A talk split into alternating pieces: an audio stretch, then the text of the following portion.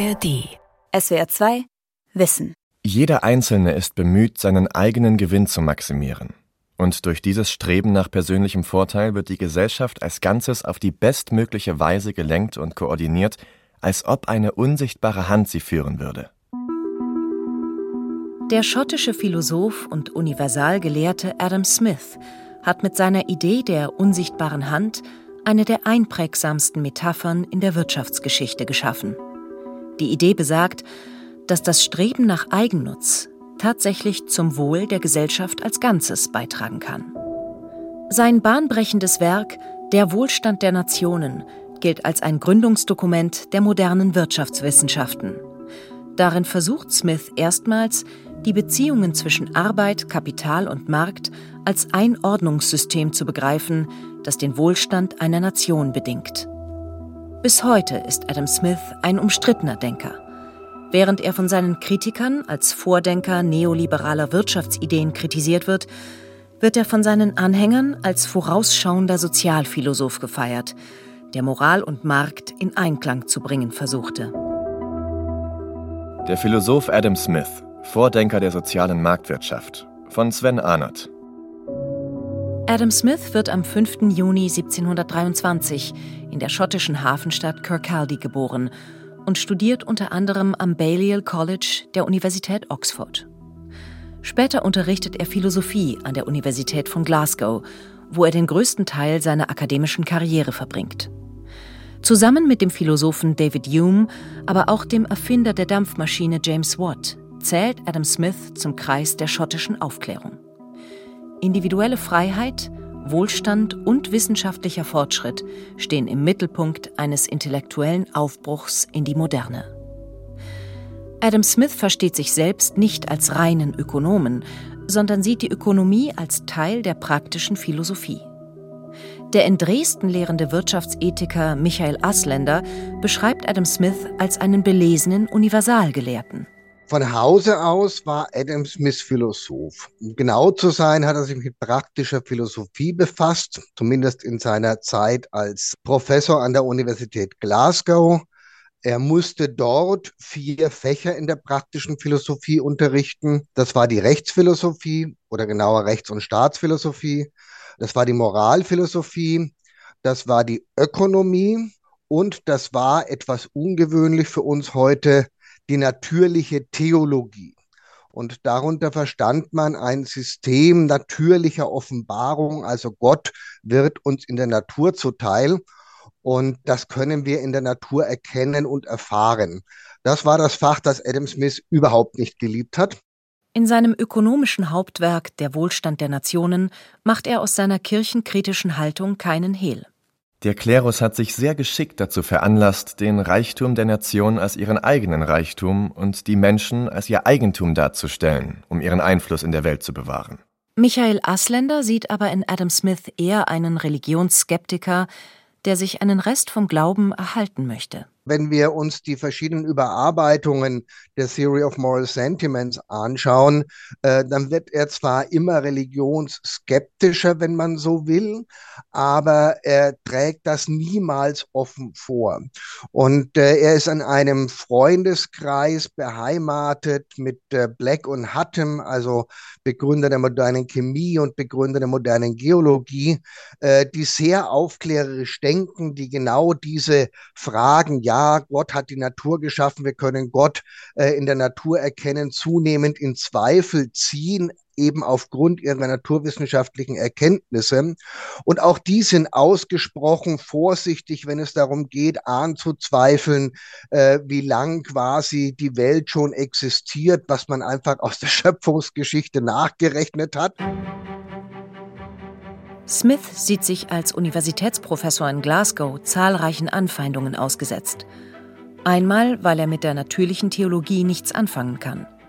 Zum Zweiten werden ihm Kleinigkeiten vorgeworfen, dass er beim morgendlichen Gebet unaufmerksam sei und darum gebeten habe, dass er von der Pflicht, frühmorgens seinen Kurs mit einem Gebet beginnen zu müssen, entbunden werde. Adam Smith wächst im strengen religiösen Umfeld des Calvinismus auf. In der Kirche erkennt er eine dem Geist der Aufklärung zuwiderlaufende Zwangsinstitution. Ein praktizierender Christ ist Smith daher gewiss nicht, dafür aber Deist. Der Deismus ist neben dem Calvinismus eine religiöse Strömung, die eine natürliche Ordnung der Welt behauptet und sich sogar auf Isaac Newtons Naturgesetze beruft. Der österreichische Philosoph und Adam Smith-Biograf Gerhard Streminger präzisiert diese religiöse Ebene. Smith ist der Meinung, dass die menschliche Natur alle Vorkehrungen für ein moralisches Leben getroffen hat. Und zwar äußern sich darin die Gedanken Gottes, die Gedanken eines gütigen Gottes. Also wir müssen die Natur, die menschliche Natur beachten, um herauszufinden, was moralisch ist. Mit einer üppigen Leibrente und einem Professorengehalt ausgestattet, führt Adam Smith ein materiell sorgenfreies Leben. Neben seinen Verwaltungs- und Lehrämtern in Glasgow und Edinburgh lebt Adam Smith in den 1760er Jahren in Frankreich als gut besoldeter Privatlehrer, hat Kontakte zu Voltaire und Jean-Jacques Rousseau. Die meiste Zeit allerdings verbringt er in seiner Heimat Schottland. Zeit seines Lebens ist der großgewachsene Smith von kränklicher Konstitution und im Umgang mit anderen Menschen schüchtern, aber stets höflich und zugewandt. In den Straßen von Edinburgh erscheint er gelegentlich im Leinenmantel, mit Kniebundhosen und Schnallenschuhen, mit Spazierstock in der rechten und Blumenstrauß in der linken Hand. Es scheint, als würde er Selbstgespräche führen. Hinter vorgehaltener Hand, so berichtet Smith einmal selbst, mokiert man sich über den wunderlichen Gentleman. Dass man einen, der so übergeschnappt ist wie der, allein herumlaufen lässt. Wo er doch gut gekleidet wie er ist, genügend Freunde haben müsste. Hinter der seltsamen und introvertierten Erscheinung aber steckt ein wacher und ernsthafter Denker.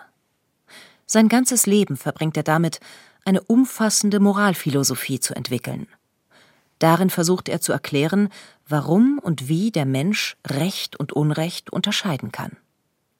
Der in Siegen lehrende Ökonom Niels Goldschmidt sieht in Adam Smith einen universellen Denker, der die Ökonomie in einen größeren Zusammenhang gestellt hat. Adam Smith versucht eben nicht primär wie im Mittelalter, wie bei Luther, wie in der Scholastik, wie bei Aristoteles eine Wirtschaftsphilosophie, eine Wirtschaftsethik zu machen oder wie bei den Merkantilisten eine pragmatische Staatskunst, sondern das Wesen des Ökonomischen selbst zu verstehen. Wie gesagt, angedeutet schon bei den Physiokraten, bei Kene, aber dann bei Adam Smith wirklich ausbuchstabiert im Sinne einer eigenen Wissenschaft und eben auch noch, vielleicht auch anders als heute, als eine politische Ökonomie, also immer der Konnex zu den staatlichen, zu den rechtlichen, zu den politischen Rahmenbedingungen. In seiner 1759 publizierten Theorie der ethischen Gefühle untersucht Adam Smith gründlich die Natur der menschlichen Moral und Ethik. Er argumentiert, dass die Moral auf Empathie beruht und dass die Fähigkeit, die Emotionen anderer zu verstehen, der Grundstein für zwischenmenschliche Beziehungen und moralisches Verhalten ist.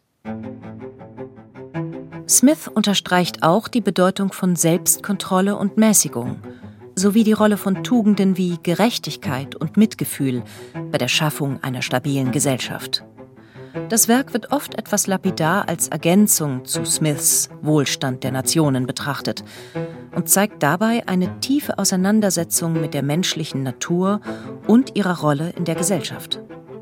Darin lesen wir Wenn der Pöbel einen Mann angafft, der auf dem schlaff gespannten Seil tanzt, dann dreht und wendet sich jeder einzelne von ihnen unwillkürlich und balanciert seinen eigenen Körper so, wie er es den Seiltänzer tun sieht und wie er es seinem Gefühle nach selbst tun müsste, wenn er in der Lage des Letzteren wäre.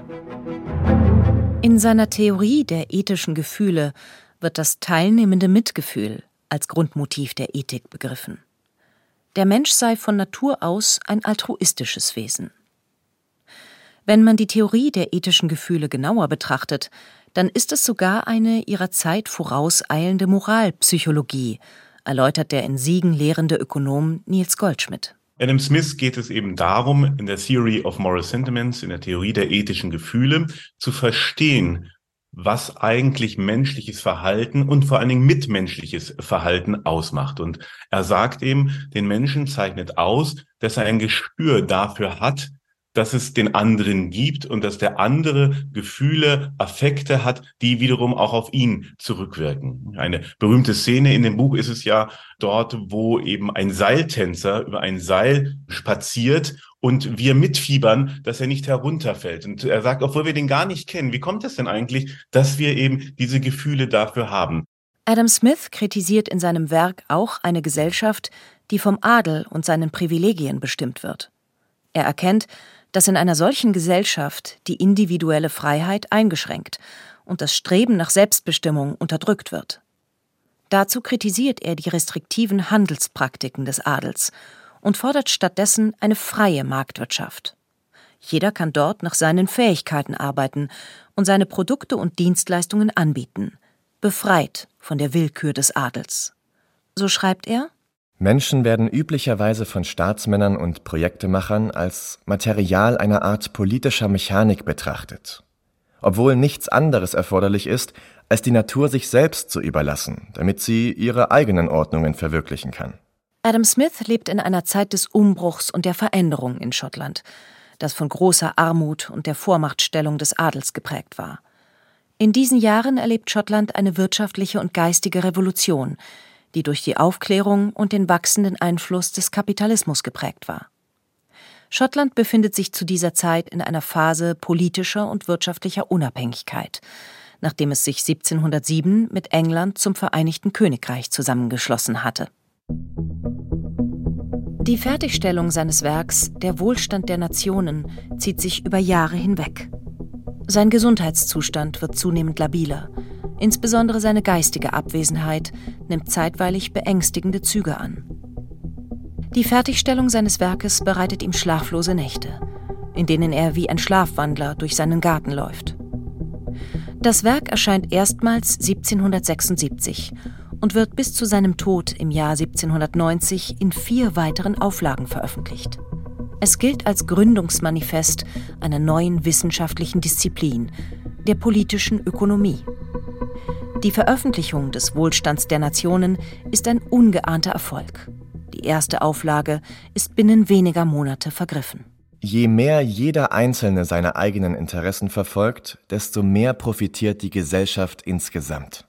Eingeengt auf ähnliche Zitate aus seinem ökonomischen Hauptwerk Der Wohlstand der Nationen wird Adam Smith bis heute als ökonomischer Hardliner bezeichnet, der das freie Spiel der Marktkräfte und den Eigennutz gepriesen hat. Der Moralphilosoph Adam Smith hingegen wird kaum gewürdigt. Für Michael Asländer gehören die Theorie der ethischen Gefühle und der Wohlstand der Nationen zusammen und bilden so etwas wie eine politisch-ethische Gesellschaftsanalyse. Es sind, glaube ich, zwei Seiten einer Medaille. Auf der einen Seite ist der Mensch selbstverständlich dazu in der Lage, sich in die Gefühle seiner Mitmenschen einzufühlen und entsprechend deren Emotionen auch nachzuvollziehen. Auf der anderen Seite äh, ist der Mensch natürlich bestrebt, seinen eigenen Nutzen zu suchen, um sozusagen auch im wirtschaftlichen Handeln schlichtweg nicht der Dumme zu sein. Für den Biografen Gerhard Streminger ist Adam Smiths Moralentwurf Theorie der ethischen Gefühle auch kein Widerspruch zu seiner ökonomischen Gesellschaftstheorie, sondern schafft sogar deren geistige Voraussetzung. Smith sei kein Apologet des Eigennutzes, sondern ein genauer Beobachter menschlicher Verhaltensmuster und Wünsche. Es ist in meinem Interesse, ein gutes Leben zu führen. Und um ein gutes Leben zu führen, muss ich moralisch sein oder sollte ich moralisch sein, dann führe ich ein gutes Leben. Also ist es in meinem Interesse, moralisch zu sein, also mich auch um andere zu sorgen. Und das scheint mir der entscheidende Punkt zu sein, um zwischen der neoliberalen Interpretation seiner Philosophie und einer anderen zu unterscheiden. Diese Passage, diese Interpretation der berühmten Metzger-Brauer-Bauer-Passage. Wir erwarten unser Essen nicht vom Wohlwollen des Metzgers, Brauers oder Bäckers, sondern von deren Bestehen auf ihrem eigenen Interesse. Wir wenden uns nicht an ihre Humanität, sondern an ihre Eigenliebe, und wir sprechen zu ihnen nicht von unseren eigenen Erfordernissen, sondern von ihren Vorteilen. Nur der Bettler will allein vom Wohlwollen seiner Mitbürger leben. Zu den weitsichtigen Kerngedanken der Abhandlung Der Wohlstand der Nationen gehört das Prinzip der Arbeitsteilung. Adam Smith erkennt, dass durch die Arbeitsteilung und Spezialisierung jeder Arbeiter in einem bestimmten Bereich der Produktion geschult wird und somit mehr produzieren kann, als wenn er parallel in mehreren Bereichen arbeiten würde. Außerdem könne die Spezialisierung dazu führen, dass bessere Technologien und Methoden reifen, um die Produktion zu verbessern. Im Wohlstand der Nationen lesen wir, die Arbeitsteilung führt dazu, dass die Arbeiten in ihrer Gesamtheit auf eine größere Anzahl von Händen verteilt werden. Durch die Aufteilung der Arbeit in verschiedenen Branchen wird die Fertigkeit in jeder einzelnen dieser Branchen erhöht. Durch den Austausch wird eine größere Menge und Vielfalt von Produkten erzeugt, wodurch jeder Einzelne besser versorgt wird. Die Kerngedanken des Werkes umfassen das Konzept der unsichtbaren Hand, welches besagt, dass das individuelle Streben nach Eigennutz letztlich zum größtmöglichen wirtschaftlichen Nutzen für die Gesellschaft führen kann. Dieses System, so die zentrale Botschaft Adam Smiths, braucht sich nicht auf das Wohlwollen zu verlassen, weil es den Egoismus des Einzelnen in einer Weise zur Wirkung bringt, die auch verschlungenen Pfaden der Gesellschaft insgesamt zum Vorteil gereicht. Diese verschlungenen Pfade bleiben ein wenig im Unklaren und könnten vielleicht als göttliche Fügung gelten. Nils Goldschmidt widerspricht. Nein, das Prinzip äh, der unsichtbaren Hand ist eben nicht gerade ein göttlicher Gedanke oder irgendetwas Mystisches oder irgendetwas, was wir nicht verstehen, sondern der Clou der unsichtbaren Hand, dieser Metapher der unsichtbaren Hand, ist eben gerade, dass Adam Smith sagt, wir können das verstehen, was hinter der unsichtbaren Hand steht, nämlich das Zusammenspiel vieler Menschen, die ihrem eigenen Interesse ähm, folgen. Und daraus entsteht etwas ganz Wunderbares, was so aussieht, als sei eine unsichtbare Hand im Spiel gewesen, als würde Jupiter dort die Dinge ins äh, rechte Lot bringen. Aber nein, sagt Adam Smith, wir können ja verstehen, was dort passiert. Wir verstehen ja, warum Reichtum entsteht, warum Außenhandel vorteilhaft ist. Der Wohlstand der Nationen gliedert sich in fünf Bücher, die Fragen der Arbeitsteilung, des Geldes, der Preise, des Arbeitslohns, der Bodenrenten und des Kapitals behandeln. Im zweiten Buch werden wesentliche Ausführungen zur Kapitalverwendung und zur Analyse der Faktoren, die sie beeinflussen, dargelegt. Der Wohlstand der Nationen ist aber nicht nur eine Beschreibung ökonomischer Tatsachen und Verfahren, sondern auch eine Zeitkritik am feudalen Merkantilismus, erläutert Gerhard Streminger. Im Wohlstand der Nationen kritisiert er den Merkantilismus und zwar meint er, das ist eine Schule des Schatzbildens. Also die Merkantilisten glaubten, dass ein Land umso reicher ist, je mehr Gold und Edelsteine es besitzt. Aus diesen Gründen haben sie den Export begünstigt und den Import von Waren erschwert. Und es war Quesnay, François Quesnay, der gezeigt hat, dass durch diese Politik ein Land immer ärmer wird und die Alternative ist der freie Handel. Also es geht nicht ums Geld, sondern es geht um Arbeit. Die an der University of Massachusetts Amherst lehrende Ökonomin Isabella Weber, die an der Gestaltung der Gaspreisbremse maßgeblich mitgewirkt hat, sieht in Adam Smith immer noch einen genialen Ökonomen. Vor allem durch seine genaue Beobachtungsgabe hat er wichtige Erkenntnisse über den Wert der Arbeit gewonnen. Eines der faszinierenden Dinge in Smiths ähm, Wealth of Nations ist, dass es sehr empirisch ist. Manchmal hat man das Gefühl, als würde Adam Smith einen auf eine Reise nehmen, in der er selber in der Pin Factory steht, in der Nagelfabrik und einem beschreibt, was da eigentlich passiert und dann im Nachhinein versucht, ähm, äh, darüber nachzudenken, was eigentlich die Prinzipien sind, die aus dem Beobachteten erwachsen. Ich glaube, dass diese Art, Wirtschaftswissenschaft zu betreiben, ähm, eine ist, die wir uns äh, immer mehr auch als Beispiel nehmen können. In seinem Werk Der Wohlstand der Nationen wählt Adam Smith ein anschauliches Beispiel, das verdeutlichen soll, wie Arbeitsteilung und Spezialisierung zu erhöhter Produktivität führen. Er beschreibt eine Nadelmanufaktur, in der ein Arbeiter an einem Tag nur eine sehr begrenzte Anzahl von Stecknadeln herstellen kann. Wenn jedoch verschiedene Arbeiter sich auf verschiedene Schritte der Produktion spezialisieren, kann die Produktivität stark gesteigert werden. Ein Arbeiter kann sich auf das Ziehen des Drahtes konzentrieren, ein anderer auf das Schneiden der Stifte und so weiter. Am Ende kann jeder Arbeiter mehrere tausend Nadeln an einem Tag produzieren. Dieses Beispiel verdeutlicht, wie Arbeitsteilung und Spezialisierung die Produktivität steigern und somit zu einem gesteigerten Wohlstand führen können. Michael Asländer erinnert auch noch einmal an die Bedeutung von Arbeit und Arbeitsteilung im Wohlstand der Nationen. Adam Smith beschreibt nicht nur, wie diese Produktion stattfindet, sondern er geht induktiv vor und fragt sich, ja, gibt es hier allgemeine Gesetzmäßigkeiten, die ich sehe, die dafür den Ausschlag geben, dass Produktion produktiver und effizienter gestaltet wird. Und er nennt dann auch gleich in seiner Untersuchung drei Gründe. Er sagt, ja, also die Arbeiter gewöhnen sich jetzt an eine bestimmte Tätigkeit. Heute würden wir sagen Flow. Ja, damit geht die Arbeit leichter vonstatten. Zum Zweiten, sie müssen nicht ihre Arbeitsplätze wechseln an eine neue Station. Heute würden wir von Rüstzeiten und Wegezeiten sprechen, die hier verkürzt werden. Und schließlich hat der Arbeiter, weil er ja nur eine Tätigkeit ausübt, auch ein Interesse daran, sich diese Arbeit so leicht wie möglich zu machen.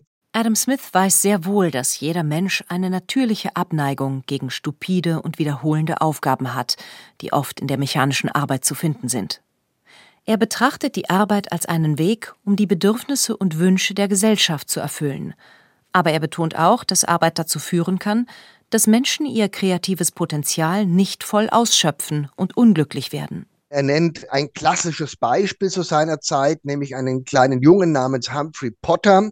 Und dieser Humphrey Potter war angestellt, um bei einer Dampfmaschine Ventile mit zwei Schnürchen zu öffnen und zu schließen. Und er stellte irgendwann fest, dass die Pleuelstange dieser Dampfmaschine sich genau im gleichen Zeitrhythmus bewegt, wie er die Schnürchen zu ziehen hat, hat die Schnürchen an die Pleuelstange angebunden und ist spielen gegangen. Er unterscheidet zwischen produktiver Arbeit, die dazu beiträgt, Waren und Dienstleistungen herzustellen, und unproduktiver Arbeit, die keinen Wert in Form von Waren und Dienstleistungen schafft. Smith behauptet, dass unproduktive Arbeit, wie zum Beispiel die Arbeit von Geistlichen, Anwälten und Schauspielern, zwar einen Wert hat, aber keinen direkten Beitrag zur Schaffung von Wohlstand leistet. Das ist heute nicht mehr haltbar räumt Nils Goldschmidt ein. Da hat sich Adam Smith tatsächlich geirrt. Wir erkennen heute, wie wichtig Dienstleistungen sind. Denken Sie nur an den Bildungssektor, denken Sie nur an den Gesundheitssektor. Wir brauchen Dienstleistungen. Dienstleistungen sind ganz wichtig für unsere Gesellschaft. Das ist ganz sicher keine unnütze Arbeit. Aber aus dem Blickpunkt einer industriellen Revolution war es mehr als verständlich, dass man natürlich auch sozusagen das geschaut hat, was Wert hinzufügt durch Produktion. Deswegen kann man das verstehen. Aber das würden wir heute sicherlich in der Form so nicht mehr unterschreiben. Die Arbeitskraft wird, das hat Adam Smith erkannt, der Schlüsselfaktor zum nationalen Wohlstand. Die Wirtschaft ist auf menschliche Arbeit angewiesen, und je effizienter sie diese Arbeit einsetzen und je mehr Menschen sie dazu heranziehen kann, desto mehr kann letztendlich auch produziert werden. Michael Asländer weist darauf hin, dass am Ende des 18. Jahrhunderts sogar im Programm der Aufklärung der Begriff Arbeit auch einen stark normativ erzieherischen Charakter hatte man darf auch eins nicht vergessen, es war natürlich auch eines der Programme der Aufklärung, den Menschen zur Arbeit zu erziehen. Also John Locke und andere Autoren versteigen sich in aberwitzigen Vorstellungen, wie wir Menschen zur Arbeit motivieren. Das gipfelt in Arbeitshäuser, Erziehungsanstalten und drakonischen Maßnahmen, um die ja nicht arbeitende Bevölkerung zur Arbeit zu treiben. Die Ideen von Adam Smith haben die klassische Wirtschaftstheorie geprägt, die wiederum als Basis für die soziale Marktwirtschaft diente. So verfolgt die soziale Marktwirtschaft das Ziel, Wohlstand und soziale Gerechtigkeit zu vereinen und dabei den freien Markt zu nutzen, um wirtschaftliche Effizienz zu erreichen. Obwohl die Ansätze schwer zu vergleichen sind, kann man in Adam Smith einen ideellen Vordenker der sozialen Marktwirtschaft erkennen, mit Einschränkungen, wie Michael Asländer zu bedenken gibt. Nun, da bin ich ein bisschen vorsichtig, denn die soziale Marktwirtschaft versteht sich ja klassischerweise als eine Art dritter Weg, also als äh, eine Alternative zur sozialistischen Planwirtschaft auf der einen Seite und zum Laissez-faire-Kapitalismus auf der anderen Seite. Und das Kennzeichen dieser sozialen Marktwirtschaft ist es, einerseits dem Markt seinen Platz anzuweisen. Also wir haben einen freien Markt, der ist aber eingerahmt durch eine Wettbewerbsordnung. Und zum anderen ist die soziale Marktwirtschaft gekennzeichnet durch eine aktive Sozialpolitik des Staates, deren Aufgabe nun darin besteht, soziale Ungleichheit oder soziale Härten, die einzelne Personengruppen durch die marktlichen Aktivitäten treffen, letztlich auszugleichen. Smith ist kein Revolutionär und kein Prophet eines Idealmarktes, aber er glaubt an die natürliche Kraft des Marktes, der von selbst reguliert wird. Durch den Wettbewerb und die Möglichkeit, Gewinne zu erzielen, werden die Menschen motiviert, innovative Ideen und Produkte zu entwickeln, was wiederum dem allgemeinen Wohlstand der Nationen förderlich ist. Mit diesen Grundgedanken hat Smith zukünftige Generationen von Nationalökonomen beeinflusst, darunter den englischen Ökonomen David Ricardo und später Milton Friedman, den Verfechter einer freien Marktwirtschaft. Doch gerade den Marktgedanken, wie ihn Smith formuliert hat, beurteilt Niels Goldschmidt aus heutiger Perspektive kritisch. Er war vielleicht zu optimistisch. Das zeigen uns die Krisen unserer Zeit. Das ist eben auch das, was die Vordenker der sozialen Marktwirtschaft deutlich gemacht haben. Adam Smith war vielleicht zu optimistisch, auf die Marktkräfte zu vertrauen, aber erstmal optimistisch zu haben, zu zeigen, dass eben der effiziente Einsatz von Ressourcen uns dazu bringen kann, dass wir in der Welt wie wir jetzt leben, leben können, dass es einen massiven Fortschritt gibt. Ich glaube, dafür hat Adam Smith unser aller Respekt verdient. Während der letzten Jahre seines Lebens bekleidet er das Amt eines hoch angesehenen Zollkommissars in Edinburgh und macht sich unter anderem für die Rechte der Bauern stark, die unter hoher Steuerlast zu leiden hatten. So führt er eine Regelung ein, die es den Bauern erlaubt, eine gewisse Anzahl an Hühnern steuerfrei zu halten. Offenbar hat der eingefleischte, kinderlose Junggeselle, der jahrelang mit seiner Mutter zusammengelebt hat, ein großes Herz für Arme, Bettler und Diebe. Einem Mantelräuber gibt er sogar einmal Geld und wünscht ihm eine gute Arbeit zu finden. Adam Smith stirbt am 17. Juli 1790 in Edinburgh. Am Ende leidet er an Blasen- und Magenerkrankungen, die ihn stark schwächen und körperlich einschränken. Er hinterlässt ein bescheidenes Vermögen. Das meiste seiner Einkünfte hat er zu Lebzeiten an Bedürftige verschenkt. Seine geistige Hinterlassenschaft hingegen ist immens. Über 16 umfangreiche, teils unvollendete Manuskripte finden sich in seinem Nachlass. Hätte er diese Werke zu Lebzeiten vollendet, so mutmaßt Gerhard Streminger, hätte er den Rang eines Aristoteles des 17. Jahrhunderts eingenommen. Vielleicht wäre dann sein Wohlstand der Nationen nur eines von vielen Werken gewesen.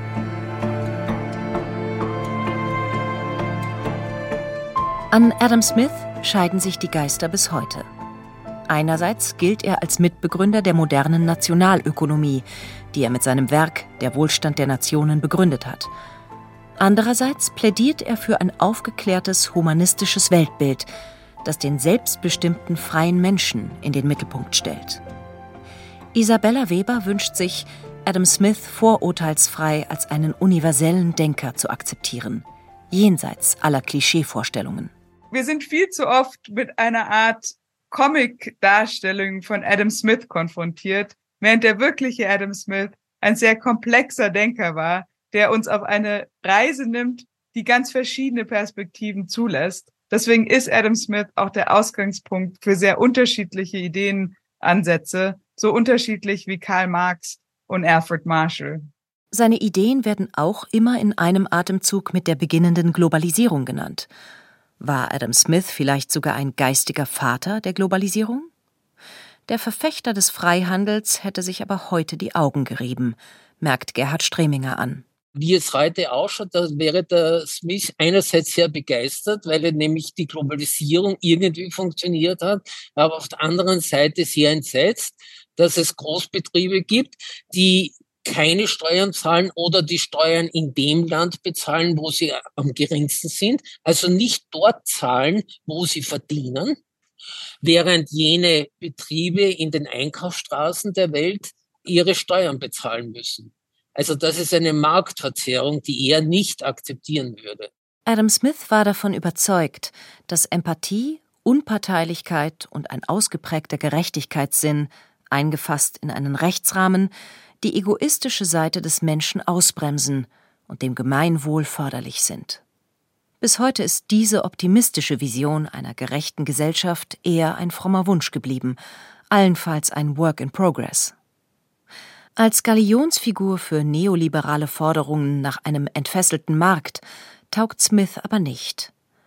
Er war ein großer Gelehrter, der in seinem Hauptwerk Der Wohlstand der Nationen das Zusammenspiel von Staat, Markt und Gesellschaft am Vorabend der industriellen Revolution eindrucksvoll beschrieben und sich eine freiheitlich-bürgerliche Gesellschaft ersonnen hat, jenseits von Klerus und Adel.